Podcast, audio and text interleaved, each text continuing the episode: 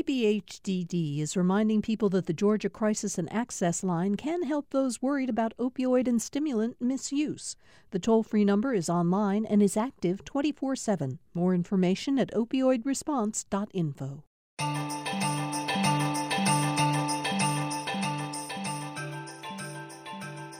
Thank you for joining us for another Political Rewind. I'm Bill Nigut. We have a lot to talk about today. Uh, by the way, before we get to our conversation for today, uh, many of you have noticed we've got some new music uh, that we're playing underneath the show. And uh, our engineer, Jesse Neiswanger, is not only a terrific engineer, but he's a composer.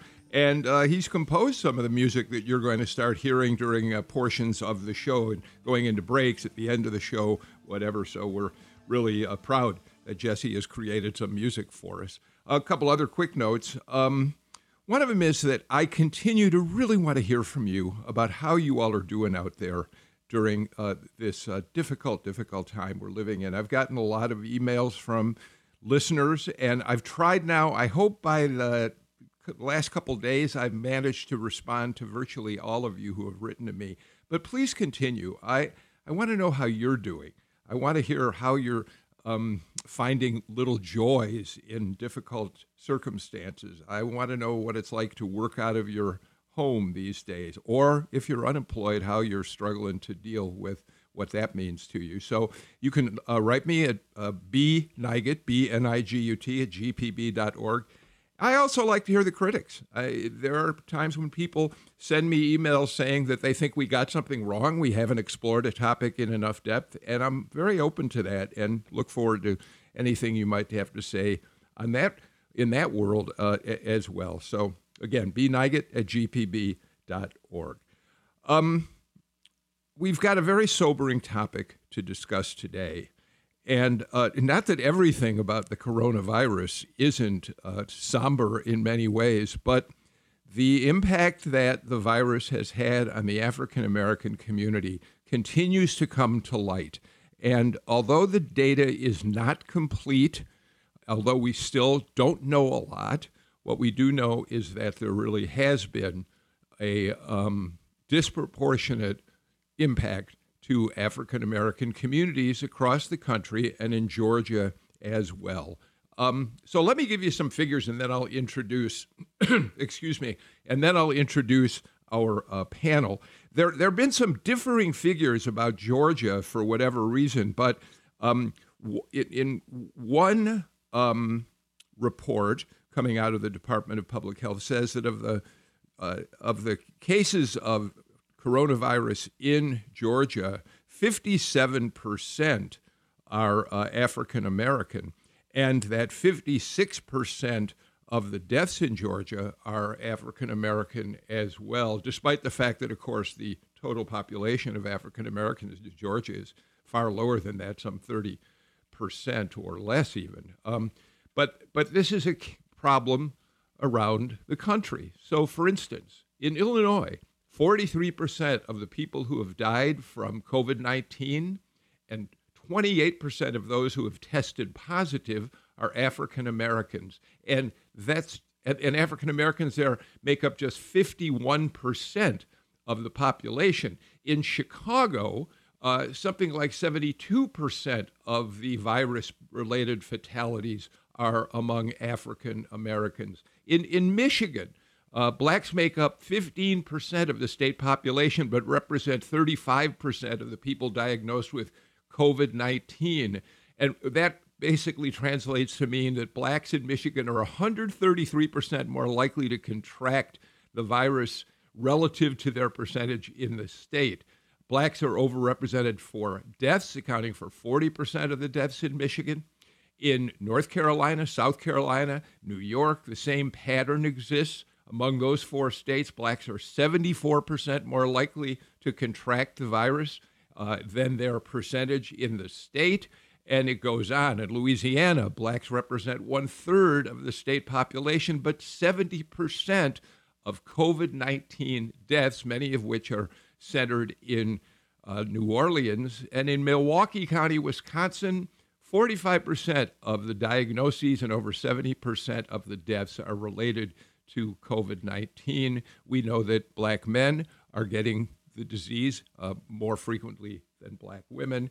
Uh, and so those are just some of the very sobering facts that we look at as we begin our conversation today on why this is happening and how it can be prevented in the future. Joining us for the conversation, Michael Thurmond, who is the CEO, of course, of DeKalb County and a frequent panelist on Political Rewind. Michael, you've been sounding the alarm in DeKalb County about the virus in general and its impact on your community, where I think you have the third largest uh, outbreak in the state.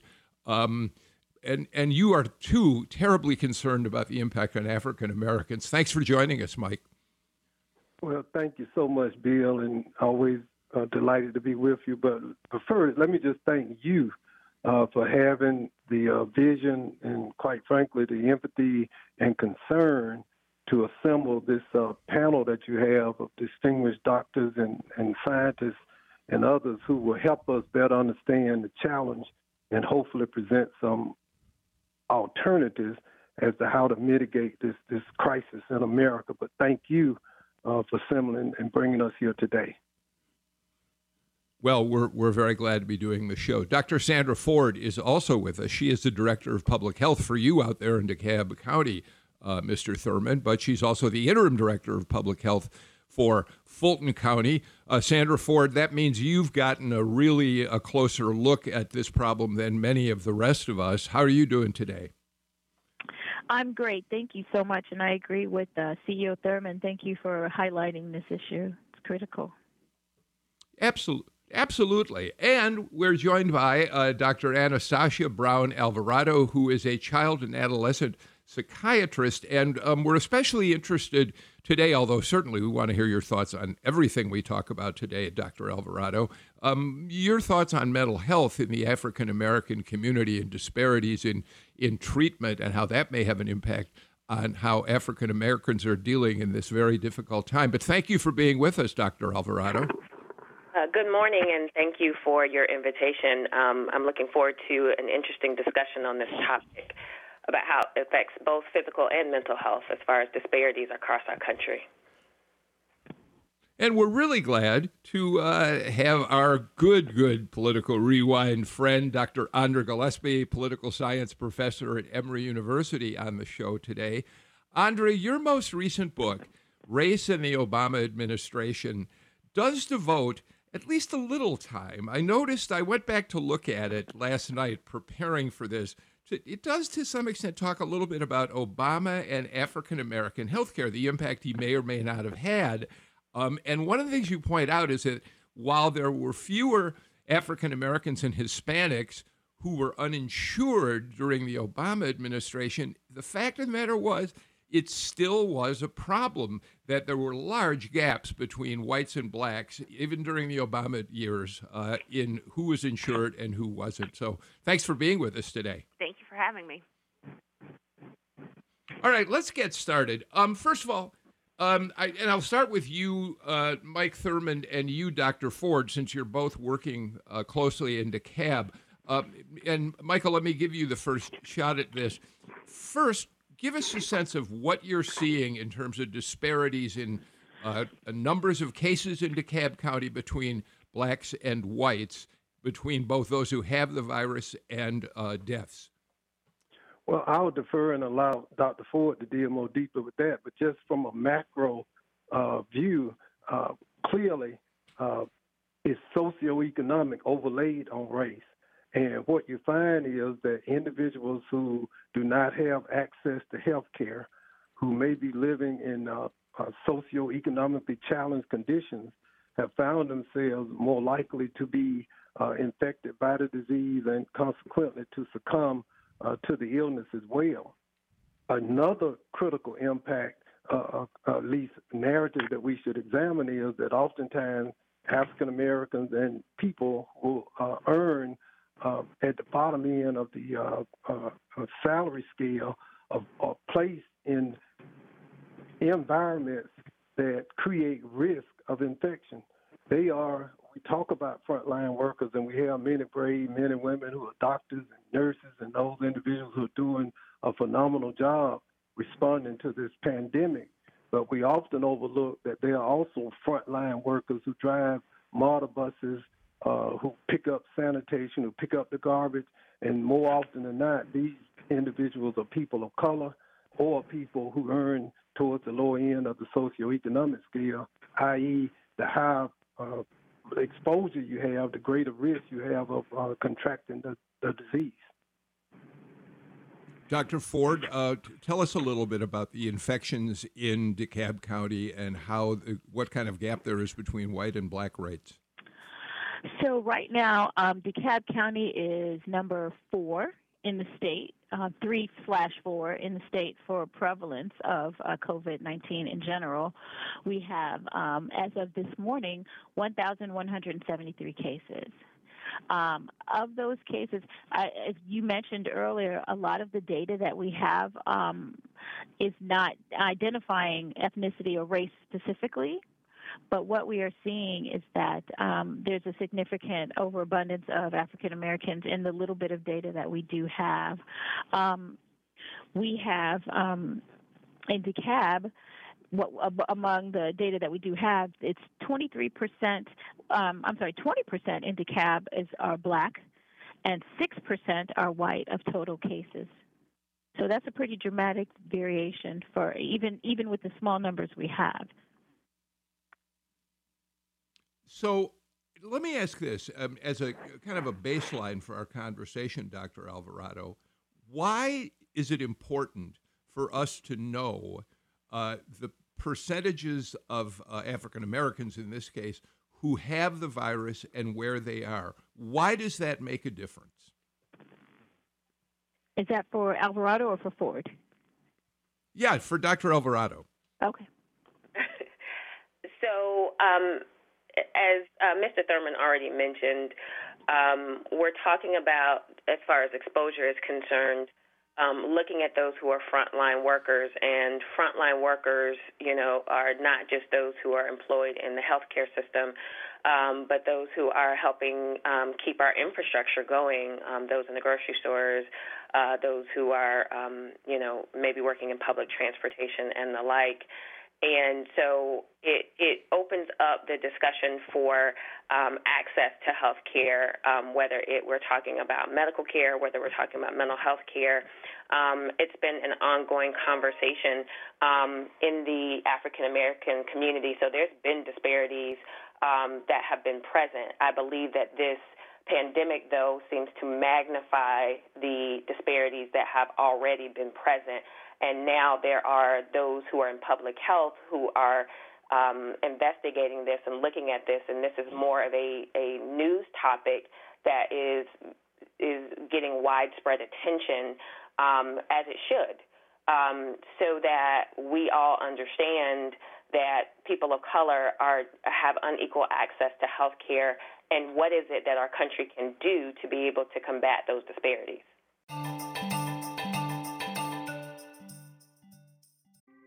Thanks for listening to Political Rewind. If you like this show, you'll also like Georgia Today. It's a daily podcast from GPB News, bringing you compelling stories and in depth reporting that you won't hear anywhere else. Join me, Peter Biello, for this quick and convenient way to get the best of GPB News' extensive coverage of the topics that matter to you, delivered directly to your device every weekday afternoon.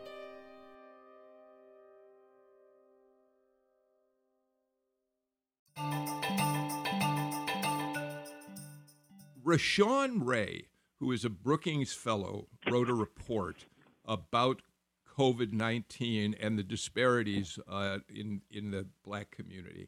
And here's, a, here's um, one paragraph from what he said. Now we have to ask how this happens in the wealthiest nation on earth. How can this inequality have such wide reaching implications? Well, racial inequality was baked into the recipe of the creation of the United States of America. Inequities in neighborhood resources and the healthcare system are manifestations of this recipe. And when crises like the COVID 19 pandemic occur, inequalities are exacerbated rather than diminished. And what he's saying, in effect, Andra, is something that I've suggested on the show for the last week, and that is that COVID 19 is exposing the already entrenched uh, fault lines that uh, keep us uh, in separate categories in this country that keep us uh, from being treated, uh, all of us, equally. We like to say, Andra, we're all in this together. And of course, we are in the sense that sheltering in place, following guidelines like that, are going to prevent the spread. But when it comes to looking at various communities, I'm not sure we are all in this together. Um, I, I mean, I totally agree. Rashawn is a is a dear colleague of ours, and he was circulating this piece amongst our fellowship community this week. Um, you know, for social scientists like us who study race and difference, we are interested in questions of inequality and how they manifest in every aspect of American life. And I think sometimes we are lulled into thinking that if you know we could pass the Civil Rights Act, if we could pass the Fair Housing Act, if we could pass the Voting Rights Act, if we can elect Barack Obama president of the United States, that somehow that erases 400 years of inequality, 400 years of discrimination, 400 years of slavery and um, and depression, sort of cumulatively. We know they didn't all happen at the same time. Um, for people who study American political development, one of the things that I always kind of point back to is work from one of my old professors, Stephen Skowronek and Karen Orren, says that even when you change a policy course, the vestiges and the residual effects of the original policies can still last years and years into the future. So, for instance, you know, it's been illegal to redline in the United States for a couple of generations at this point.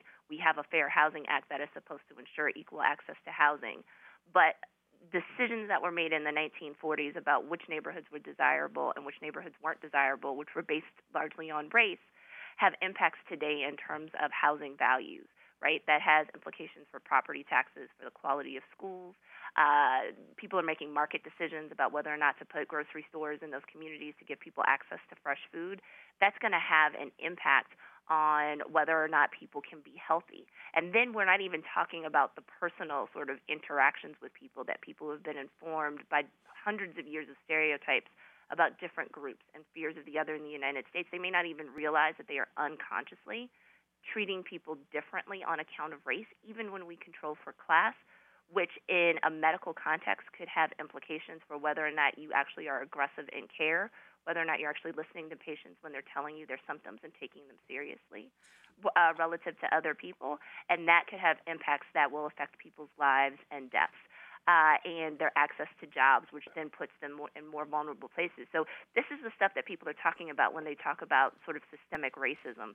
Um, I hope that we're learning the lesson. I'm sad that it had to happen this way, but I'm also waiting with bated breath to see whether or not we actually get the idea that racism is not just whether or not you say the N word, but that there are actually structural systems that we may not have created that may have effects, and we need to acknowledge them even if we didn't, in fact, create them or intend for them to be harmful to people. You know, Michael, uh, it's interesting to hear uh, the way Andra talked about that because what it suggests to me is that we have two different kinds of institutional discrimination to discuss here. One is the result of decades, hundreds of years of institutional racism that we'll talk about on one hand, and the other is sort of this um, maybe unrealized racism. So, one example of that, Michael, is that um, I'm reading reports that when African Americans go to the doctor, uh, white doctors tend to talk to them more and listen to them less in general, no matter what the health situation is. But we're also hearing right now that it appears that African Americans are being tested far less than whites for COVID 19, Michael. That's maybe not blatant discrimination, it's just our failure to see each other as real people. Does that make sense? Uh, absolutely, and the uh, professor is always right on point with her analysis. And Bill, to, to the point, this exposes why, and I think it was a French philosopher, Tocqueville, enlightened self-interest. Now we're beginning to understand, hopefully as a state and a nation, why it's important for all of our citizens to have access to quality, affordable health care. Because this disease is no respecter of person. So even though blacks may be disproportionately impacted, the disease can and does spread throughout a community, and we all become impacted. It's what we what I refer to as enlightened self-interest. You know, I have health insurance, my family does, thank God. But it is in my best interest for the family on the other side of town to also have access to affordable housing and health care because if they are healthy, then consequently, I'm healthier because they have access to doctors. And so it's very important if there's one lesson that we can learn from this crisis, from this deadly plague that's, that's bedeviling really the entire planet, is that extreme nationalism and or racism, xenophobia will not work. You can build a wall 100 feet high. This virus has the ability to transcend that wall. So we have to begin to think about how do the way I'm. I think Dr. King, and I'm paraphrasing him. He said none of us can truly be uh, fed if any of us are hungry. None of us can truly claim to have quality health care if we know that they are communities that are vulnerable. And by the way, this is not the last time we will face a crisis such as this. The question is, what can we learn from it? And based on what can we learn and what will we do about it? The fact that we are not uh, uh, collecting the data necessary to help our scientists and doctors better pinpoint our responses is is, is just stunning in the realization that we don't know how badly not just African Americans, but quite frankly, the state of Georgia is being impacted. We need to recalibrate and move quickly because now we can be more focused in our responses. But see, racism, and Dr. King said, you know, you it, obviously it hurts people of race, people of color, but it's also damaging to those who exhibit it and practice it as well. And this uh, disease is a perfect example of that. You know, Dr. Ford, I want to pick up on what uh, Michael Thurmond just said. Uh, you know, I understand that this virus hit the country, hit the state of Georgia with a speed that forced public health officials and uh, and and the medical community to act very quickly. Excuse me. There wasn't a lot of forethought as people began uh, coming in with symptoms, that sort of thing. But Dr. Ford, the fact that we are not collecting data on some in, in, in counties around the state, what are the ages of people who are getting this disease? The race, obviously, uh, is significant. What's the survival uh, uh, percentage, and and what communities are surviving more than others? Isn't this the? I, I get that we have 159 public health uh, uh, uh, communities around the state. That there's not one centralized place where all this can be uh, uh, taken care of. But but don't we, from this point on, need to make sure that when we have this sort of situation, all the data is being collected so we know how to act? Absolutely, absolutely. Um, because we do need to understand disease patterns and and who, who's more, most at risk, who's who's recovering, who's had underlying symptoms. And I will say that um, Georgia Department of Public Health, since last week, has been collecting that data, which is very helpful to us to understand distribution of of um, these disease patterns. But yes, it was it was a gap to not have it. The issue was that the form uh, is filled out by providers who refer, and so if the provider didn't ask for the data when they referred the individual for testing, then we just didn't have it available. And so now there's been a more aggressive effort to collect this data. Yeah, that was my point. Thank you for that because I, what I, I guess I meant to say was you can't expect the state to be the uh, out there gathering the data from individual patients, but they right. can mandate that that data be collected at the source where the patient comes in, right? Correct. I think that, um, okay. like you, as you said, when when this first came out, it was such a panic, and I think the primary focus of all of us was just to get folks tested. And so, you know, if they referred, we tested, um, whether the form was complete or not. You know, it was more important for folks just to get the test itself. And so now we're being more mindful about actually collecting data so we can study and learn. So um, I want to pick up on something, Dr. Alvarado and then Andra. I want both of you to weigh in on this, if you uh, would. At the very beginning of the show, um, Mike Thurmond talked about uh, the fact that African Americans are disproportionately, um, or certainly lower income Georgians, are disproportionately forced to be out uh, working uh, through the virus uh, because of the jobs that they have. Um, so, as we begin to talk about some of the factors that that give African Americans more likelihood sociologically to be victims of this disease, let's start with that one. Um, having to go to work as a bus driver, as a healthcare worker, um, whatever the job may be. Dr. Alvarado, the New York Times this morning had a story with chilling video. It was the Detroit bus that runs through Eight Mile, one of the most disadvantaged communities in the United States. It was made famous in Eminem's movie Eight Mile, one of the most segregated parts of Detroit, an area of poverty. And the reason the video was so chilling was that it showed workers, mostly African Americans, getting on the bus, sitting shoulder to shoulder in a packed mm-hmm. bus with no ability for social distancing, no ability to protect themselves against what the neighbor who's sitting next to them may be dealing with.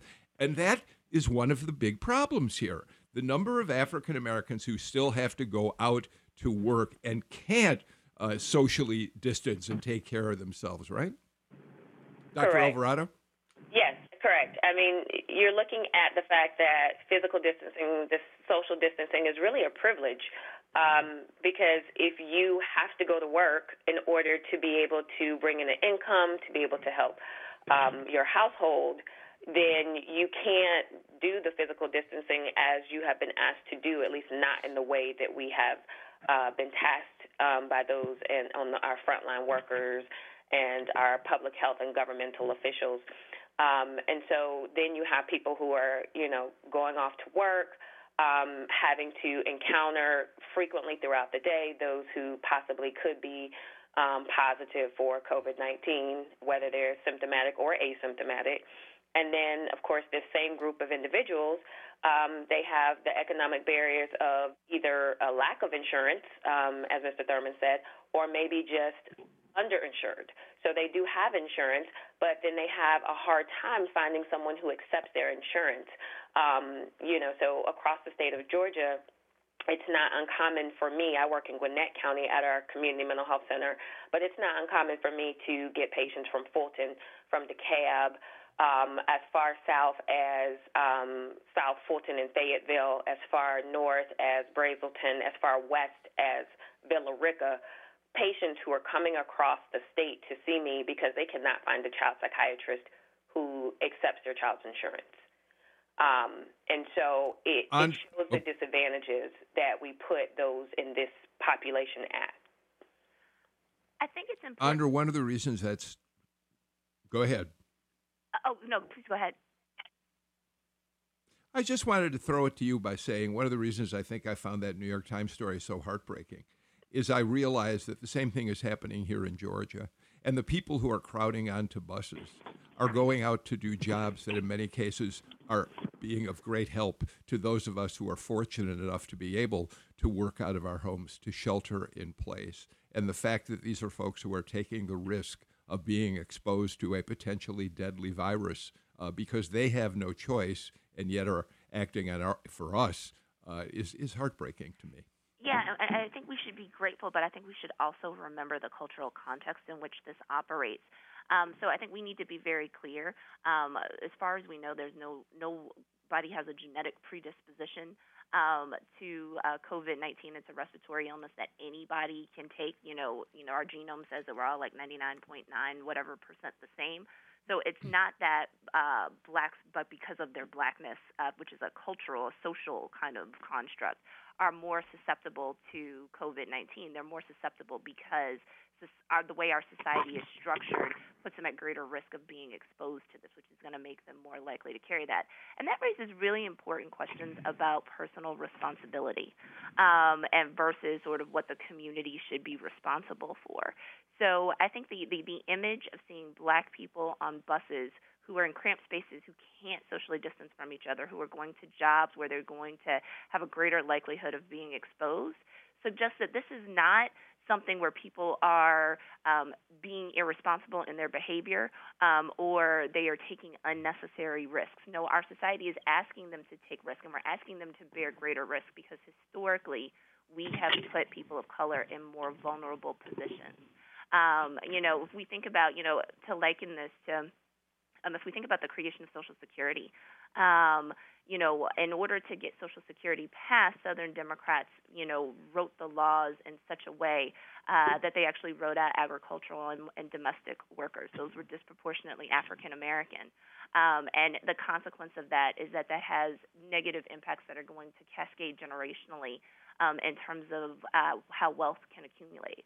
So, you know, you keep in mind, you know, that, you know, in general, you are looking at uh, blacks and Latinos who have a fraction of the wealth uh, of their white counterparts, which means that they can't afford to take time off. They can't necessarily weather unemployment in the same way that even their poorer white counterparts are able to do so. So we're forcing them out to work, and then we're sort of telling them, well, you should be doing this or you should be doing that, right? I think that you know this is one of the things that we have to bring into the conversation when we're talking about systems versus personal behavior. These folks are doing the best that they can with the few resources that they have, um, and it's a question of whether or not we, as the members of the community, are going to help back them up and help to support them by providing community infrastructures that are going to make it safe for them to be able to live.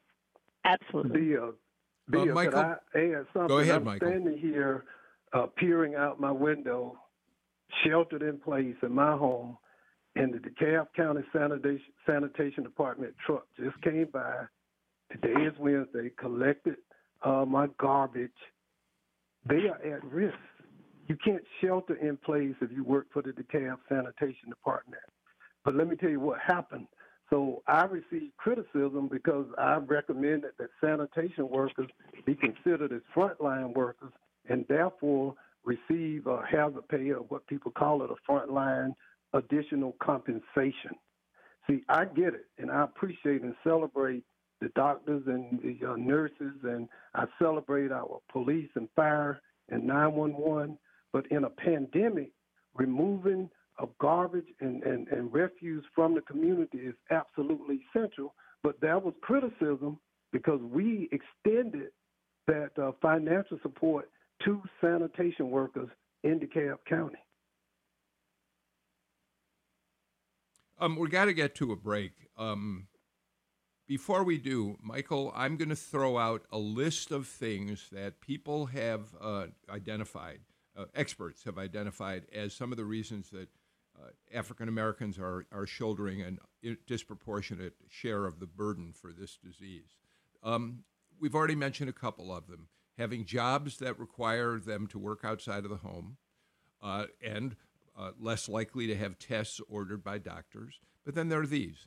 Uh, uh, many African Americans live in highly segregated communities where health care is less available. Uh, certainly, that's true in cities like Chicago and Detroit, which we just talked about. Have more pre existing conditions like diabetes, high blood pressure, and other illnesses, uh, partly again for sociological reasons.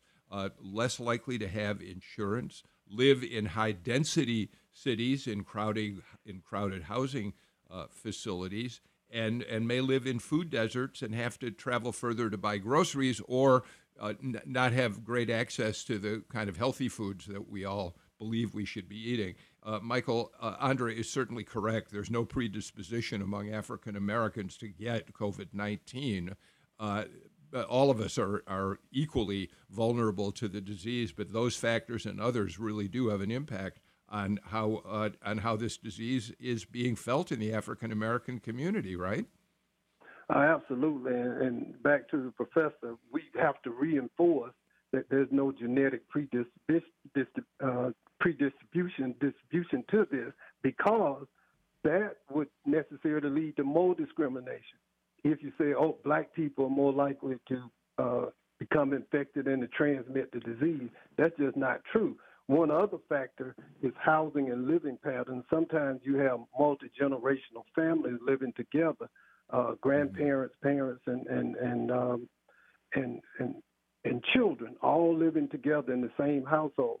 And we talk about well, go home and quarantine yourself.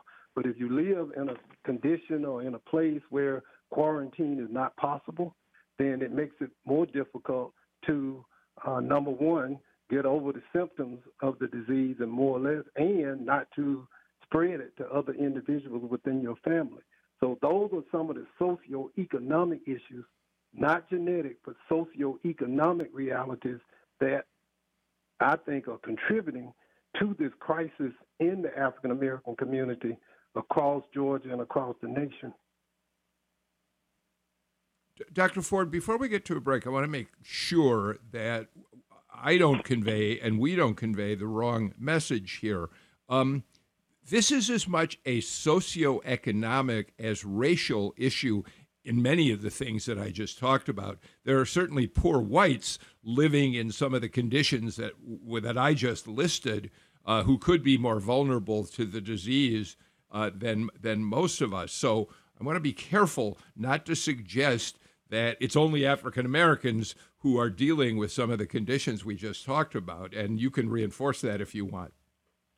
That is absolutely true. Um, but uh, Andra mentioned earlier um, the studies that have shown that um, even people of color, when they do present to a physician, are evaluated differently. So while there may be balances, you know, poor is poor, if you even if you're not poor, are presenting to a doctor and perhaps not being acknowledged in the same way, that's a disparity. That's an inequity, and that that is yeah very different I, from a socioeconomic issue.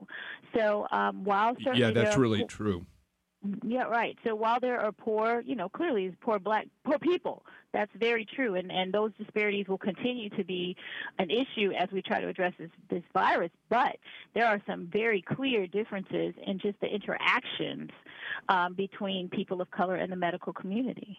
And I think just to kind of cut in really right, qu- quickly is that while yes, I do not want to sort of diminish the plight of poor whites, but poverty and race and ethnicity in this country are actually highly correlated with one another, and we can't. It's really you yeah. can separate it sometimes, but there are a lot of times that you can't.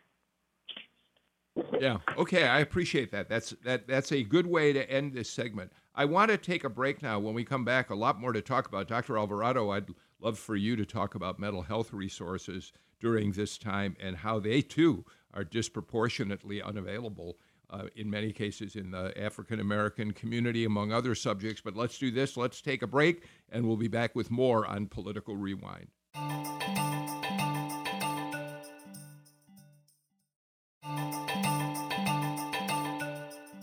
Before we get back to our panel, just a couple of quick program notes. Uh, first of all, uh, if you want to uh, continue hearing about the conversation we're having today, um, Grant Blankenship did an interview with Dr. Joseph Hobbs on coronavirus and race. He's the chair of the Medical College of Georgia, and uh, his interview with Dr. Hobbs can be found at gpb.org/virus, where on a daily basis uh, GPB News is posting what you need to know videos uh, about uh, the virus. It's really a terrific resource, and I hope you'll take advantage of it. Second of all, uh, tomorrow, I, I, really hope you'll tune in tomorrow. There are so many ethical and moral questions that accompany what's going on right now. How do doctors decide which patients get a respirator and which don't? Which should be in an ICU bed where they might get additional attention and which should not? And many questions beyond that. We're going to look at that tomorrow with. Um, uh, Dr. Paul Root Wolpe. He's the director of the Center for Ethics at Emory University. He's also one of the leading bioethicists in the country. He spent 15 years in that job for NASA. So I think you're going to find that to be a fascinating conversation about confronting life and death issues and how ethicists help guide the choices that people in the medical uh, profession make. All right, let's, um, Dr. Alvarado, let me turn to you if I may. These are difficult times. I think in, when we traded notes about your doing the show yesterday, you told me that you were continuing as a psychiatrist for child and adolescent uh, uh, mental health to uh, to deal with patients, I guess by um, by computer. So, two questions really: How are you seeing the effects of uh, of this virus on people's state of mind? Are, are you seeing more cases of depression, anxiety? And then, when African Americans apparently have less access to mental health support, what's the impact that's having on that community? Okay, so to answer your first question, um, so our our office, as many um, medical offices have has transitioned to telehealth or telemedicine to be able to continue to see our patients ongoing, those who present as new and those who are um, who are already established patients for us.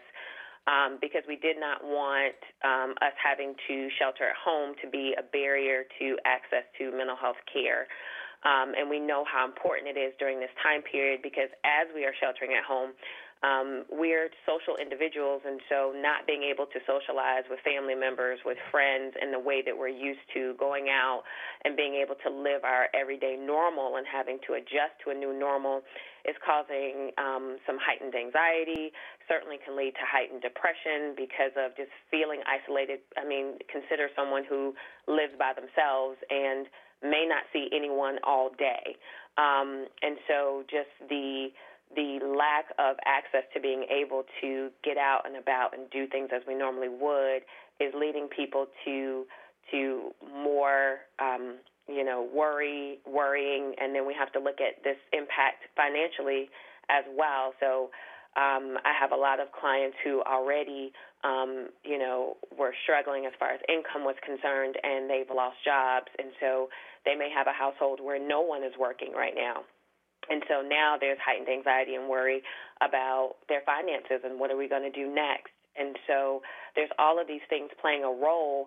And so a lot of individuals um, in public health have looked and said the next wave after this pandemic, this this uh, the COVID-19 pandemic, is the escalation in mental health services and use. Um, the Substance Abuse and Mental Health Services Administration said that their calls volumes have gone from um, maybe about 2,000 to roughly about 7,000. So a surge in how many calls they're getting just to have people to connect with someone and get access to um, to um, a mental health provider um, and our own agency is also seeing the same thing where our call lines are overwhelmed so much so that we're having a hard time getting people in and getting them scheduled just because of the, the volume and the demand of the calls that we have. Um, so when you look at that, just because um, we know that um, those with a lower socioeconomic background um, sometimes have a barrier to health care, in particular African Americans as well. Um, part of that barrier is, like I mentioned before, um, not having insurance. And so, because they don't have insurance, they believe that they just can't get access to health care. So, part of that is lack of insurance, but also part of that is lack of knowledge um, about the mental health care system and and being aware that just because you don't have insurance or you might have Medicaid or Medicare does not mean that you cannot get access to a mental health care provider. Um, and then with mental health, we also have to deal with the added burden of stigma um, stigma associated with mental health services, particularly in the African American community. And some of that mistrust and that that stigma is real because of how physicians have communicated with African American patients.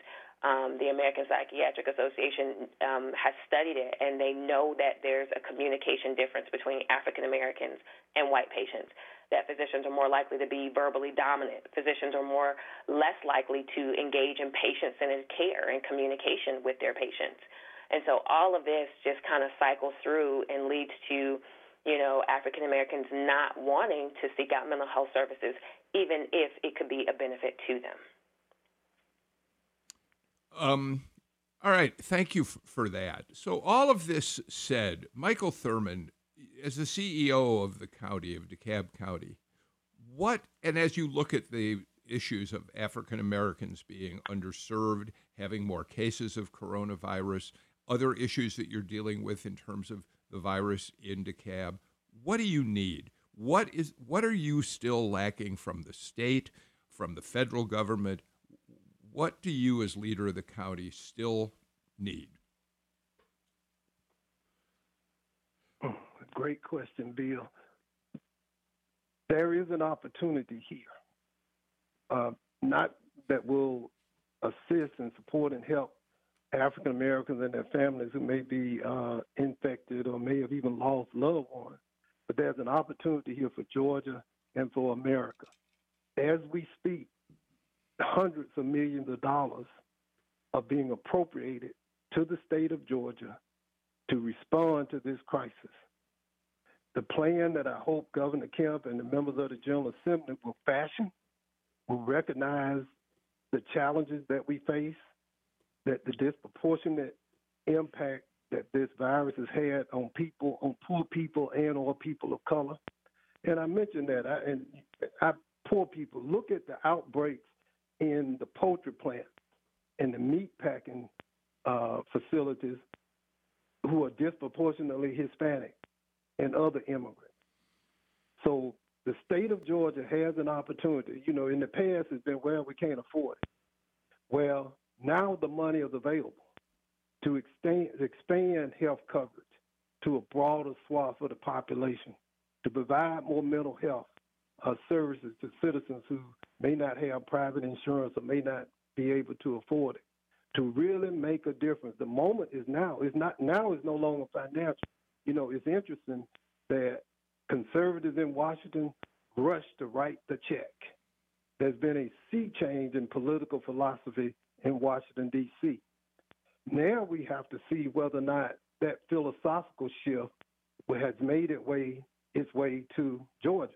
Now, Governor Kemp said something uh, a couple of days ago at one of his press conferences. He said, "Look, we're going to spend the money and to address this crisis," and I give him credit for that. What needs to happen now is that people like Dr. Ford and Dr. Alvarado and other scientists and doctors who spent their lives on the front line addressing these issues should be brought to the table to help to fashion the solution or at least the response to this crisis. So that is what I would like to see. People much smarter than myself, because it's really not a political solution. Now we need the doctors and the physicians and the scientists to come forward. And I'll stop when I say it. One thing I've said to my entire staff in uh, in DeKalb. First, we're going to do the right thing, and then we'll consider any political implications associated with it. Georgia needs to do the right thing for its citizens, and then, if necessary, make or any political cal- calculations or deal with the implications of it. If we can just do the right thing, we will come out of this a better state, a more insured and a healthier state than how we went into it. But we have to commit to doing the right thing first and getting the right people in the room, people with experience. You know, there's no one more experienced in dealing with public health issues with communities uh, uh, who've been uh, socioeconomically disadvantaged than a Dr. Ford and so many of her colleagues. But they need to be at the table. Dr. Ford, let me ask you that question. Um, without regard to whether it's the African American uh, community that you serve out in DeKalb County and Fulton County, just in a broader way, are DeKalb and Fulton counties now getting what you need to address coronavirus? Are the tests out there? Um, is are PPEs available to the uh, medical facilities in your communities? Where are the needs still uh, to be filled in, in the in the communities you cover, DeKalb and Fulton? Well, we did get off to a slow start, um, as I'm sure everyone is aware, with the availability of tests. But now we have enough tests, I think, to test the folks that need it most critically. We have um, tests coming from the state um, at a very rapid rate, and we actually just acquired a machine that will allow us to do rapid testing. Hopefully, um, we'll be up and running by next week. Um, the issues around COVID right now are, uh, again, soci- social issues. What do we do with families where an individual is positive, has tested positive, but has people in their home that are vulnerable? What, what do we, where, where do we house them? What do we do with them? How do we manage our first responders who may test positive or may be exposed? Where do we, where do we put them?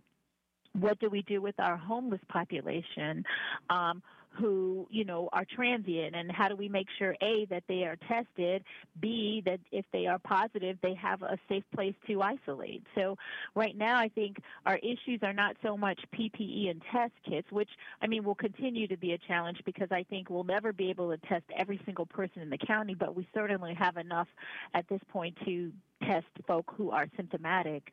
Um, but right now, I think the larger issue for us is those social things, trying to manage um, people who may be exposed and don't have other options. And so uh, the, the management of this is not just a clinical impact it's it's social you know how do we support people for example who do have to go to work every day are there are there ways that we can help them continue to earn a living without having to put themselves in harm's way being outside all the time or being out um without a mask? Can we provide those kinds of things to the general public, not not just the medical community, but is there a way we can set up mask dispensaries in grocery stores, for example? Because I went to the shop, grocery store this weekend and I was stunned to see how many people still don't have a mask. And I'm wondering, do you just not have access to a mask or are you just not feeling like you need to wear one? And, and interestingly enough, one of the most common people I saw who did not have a mask were seniors. Um, so I think yeah. there's a lot of different gaps that we have um, that still need to be addressed if we're really going to flatten this curve and everything. Right. And I always say this is not about medicine. It's about um, the social constructs of making sure that people have the wraparound okay. services that they need. Uh, I'm going to jump in right now because we are completely out of time for today's show. I really wish we could go for another hour or more. There was so much uh, to talk about. This is an incredibly important subject, and I'm very grateful to our guests uh, who were with us for the show today Michael Thurmond, Andra Gillespie, Dr. Sandra Ford, and Dr. Anastasia Brown Alvarado. Thanks for being with us. Thanks to all of you out there for listening. We'll be back with another political rewind tomorrow. Hope to see you then. Take care, everybody.